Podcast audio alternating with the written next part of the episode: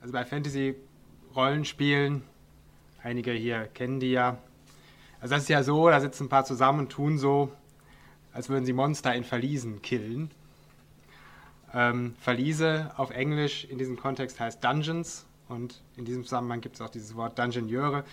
Und ähm, nachdem die Monster alle gekillt wurden, sammelt man Schätze und kriegt dafür Erfahrungspunkte und steigt in die nächste Stufe auf. Aber in dieser Geschichte ist alles etwas anders. Es klingelte. Herr Mittelmeier öffnete arglos die Haustür. Tag auch, grüßte der erste Zwerg. Wir fangen dann jetzt an. Äh? antwortete Mittelmeier. Äh, ja. äh, er vermutete, dass es schon seine Richtigkeit hatte, dass ihn ein Trupp Zwerge mit Bauhelmen und Werkzeugen am Samstagmorgen aus dem Bett klingelte, um. Äh, ja, was eigentlich? Einfach gerade durch, befahl der Zwerg. Seine elf Kollegen folgten dieser Anweisung und liefen an Mittelmeier vorbei, durch den Korridor in die Küche und von dort wieder nach draußen in den Garten. Ich hätte da eine Frage, sprach der verbliebene Zwerg Herrn Mittelmeier an. Äh, ja? Äh, meine Leute dürfen doch ihre Toilette benutzen, oder? Äh, ja, äh, aber nicht im Stehen, äh, rutschte es Herrn Mittelmeier heraus. Haha, lachte der Zwerg humorlos, schüttelte den Kopf und trottete mit einem Menschen, sehr witzig, seinem Kollegen hinterher. Eine Stunde und zwei Tassen Kaffee später hatte Herr Mittelmeier sich dazu durchgerungen, die Zwerge zu fragen, was sie in seinem Garten zu suchen hatten. Er zog den Gürtel seines Bademantels fest zu, räusperte sich und marschierte durch die Küchentür in den Garten. Ihm klappte die Kinnlade runter. Mit diesem Anblick hatte er nicht gerechnet. Wo vorher sein Grünkohlbeet gewesen war, klaffte nun ein riesiges Loch im Boden. Die Zwerge hatten Gerüste aufgebaut, und neben der Öffnung stapelten sich Steine, Wurzelstücke und abgerissene Kabel. Herr Mittelmeier fürchtete um seinen Telefonanschluss. Aus dem Abgrund drangen Hämmern, Schaufeln und schräger Gesang an Herrn Mittelmeiers Ohren. Von den Bauzwergen selbst war keine Spur zu sehen. Mittelmeier wog seine Möglichkeiten ab. Wenn er in die Grube hinunterklettern würde, würde er sich seinen Blümchenbademantel schmutzig machen. Vernünftiger war es sicher, sich einen Stuhl zu holen und hier zu warten, bis die Zwerge eine Pause einlegten oder weitere Steine oder Kabel ans Tageslicht brachten. Kurze Zeit später, Herr Mittelmeier hatte Küchenstuhl, Beistelltisch und Kaffeetasse in den Garten geschafft, tauchten nacheinander ein Stück Leitungsrohr, eine Hand und der zugehörige Zwerg aus dem Loch auf. Es handelte sich allerdings nicht um den Oberzwerg, der an Mittelmeiers Tür geklingelt hatte. Äh, Entschuldigung, sagte Herr Mittelmeier, ob ich wohl Ihren ähm, Anführer sprechen kann, so kurz mal? Der Zwerg ließ das Rohr fallen. Dann rief er etwas in einer für Mittelmeier unverständlichen Sprache in den Abgrund hinunter und stieg selbst wieder hinab. Geduldig wartete Mittelmeier einige Minuten, dann erschien der behelmte Kopf des grauhaarigen Oberzwergs am Rand des Lochs. Ja, bitte? Mittelmeier räusperte sich, dann zeigte er auf den Fußschemel, den er neben seinen Stuhl gestellt hatte. Äh, bitte nehmen Sie doch Platz, ich möchte mich mit Ihnen unterhalten. Der Zwerg beäugte misstrauisch den Fußschemel, dann richteten sich seine zusammengekniffenen Augen auf Mittelmeier. Hab zu arbeiten. Der Kopf verschwand. Mittelmeier überlegte verzweifelt. Äh, möchten Sie vielleicht einen heißen Kaffee? rief er dann. Der Kopf tauchte wieder auf. Haben Sie Bier? Mittelmeier lächelte dünn, deutete auf den freien Platz und ging in die Küche. Als er mit zwei Dosen Diebels zurückkam, saß der Zwerg mit verschränkten Armen steif auf dem Schemel. Mittelmeier reichte ihm die Dose. Der Zwerg ließ den Verschluss knacken. Zack und weg, sagte er und nahm einen tiefen Schluck. Äh, Prost, sagte Mittelmeier. Ah, seufzte der Zwerg. Ein guter Tropfen. Ähm, ja, äh, würden Sie mir Ihren Namen nennen? fragte Mittelmeier. Meister Umzwirbel. Diplom-Dungenieur, kam die Antwort. Aha, machte Mittelmeier, während der Zwerg wieder von seinem Bier trank. Und äh, was genau tun Sie hier? Umzwirbel schaute Mittelmeier von unten herauf an. Gut, er hatte keine andere Wahl, aber es war genau jenes von unten herauf ansehen, das beispielsweise Schüler aufsetzen, wenn man sie fragt, warum sie als Werbung für teure Klamotten rumlaufen oder so. Wir bauen ein Verlies, erklärte Umzwirbel betont langsam. Einen Dungeon, fügte er hinzu, als Mittelmeier nicht reagierte. Äh, ah ja, äh, machte der. Und äh, warum? Hier, sagte der Zwerg und holte ein zusammengefaltetes Pergament aus seiner Tasche.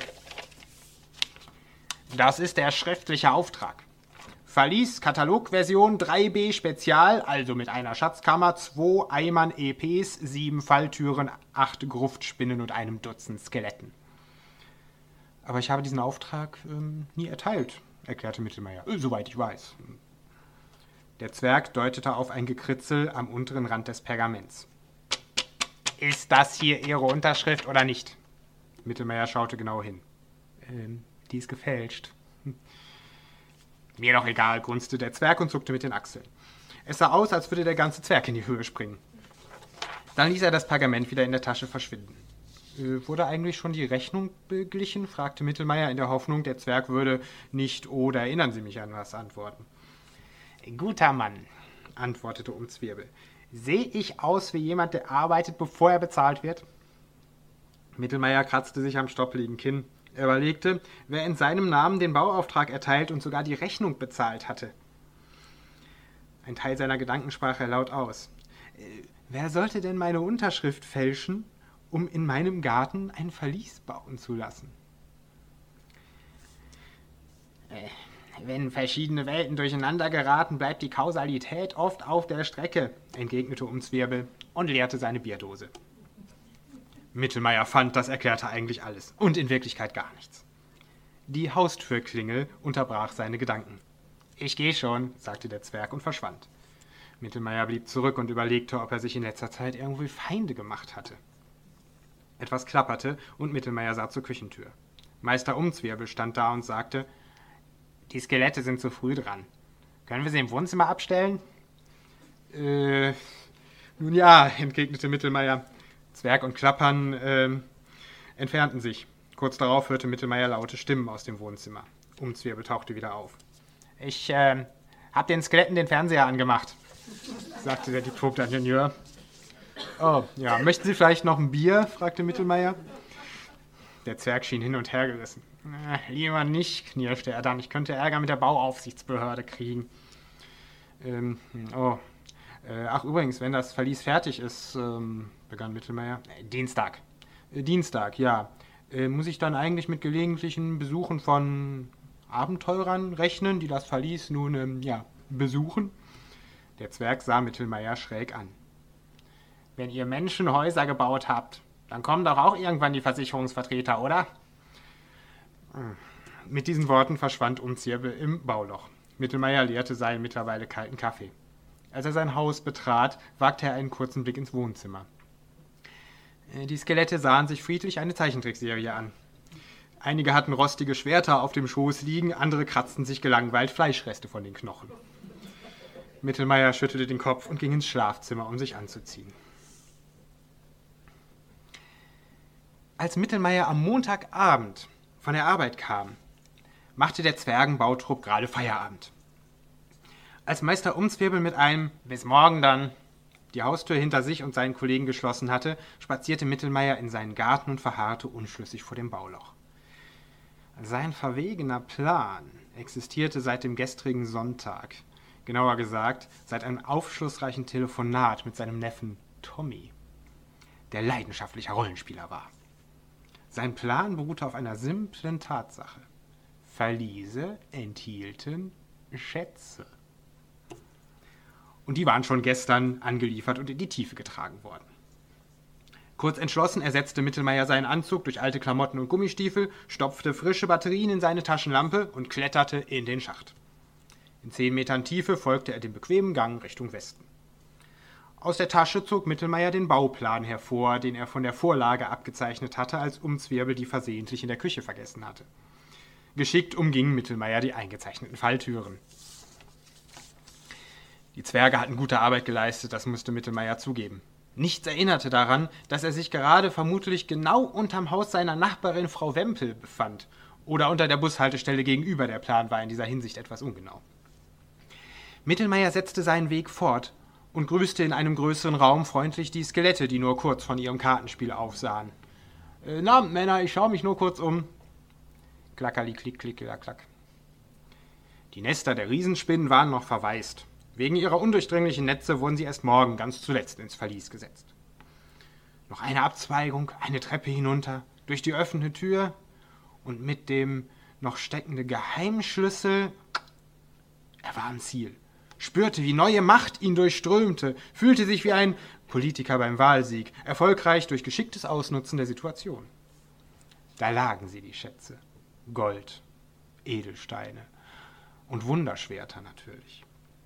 Daneben zwei Eimer mit kleinen bunten Pillen. Das mussten die EPs sein, von denen Umzwirbel gesprochen hatte. Mittelmeier streckte die Hand aus. Die EPs sahen aus wie Traubenzuckerbonbons. Er probierte einen, schmeckte vorzüglich. Nach und nach stopfte er den Rest in sich hinein. Als beide Eimer leer waren, fühlte er sich wie ein Mensch zweiter Stufe und spürte, wie seine Muskeln wuchsen. Dann kam der für die Realität verantwortliche Verwaltungsmitarbeiter aus dem Urlaub zurück, entfernte die eingedrungenen Fremdspuren aus seinem Zuständigkeitsbereich. Wie Verwaltungsmitarbeiter das halt so tun. Fußspuren von Zwergen auf dem Küchenfußboden, zwei oder drei vergessene Rippen auf der Wohnzimmercouch und natürlich das Verlies. Samt Spinnen, Skeletten, Schätzen und einem läppischen Abenteurer zweiter Stufe. Dankeschön.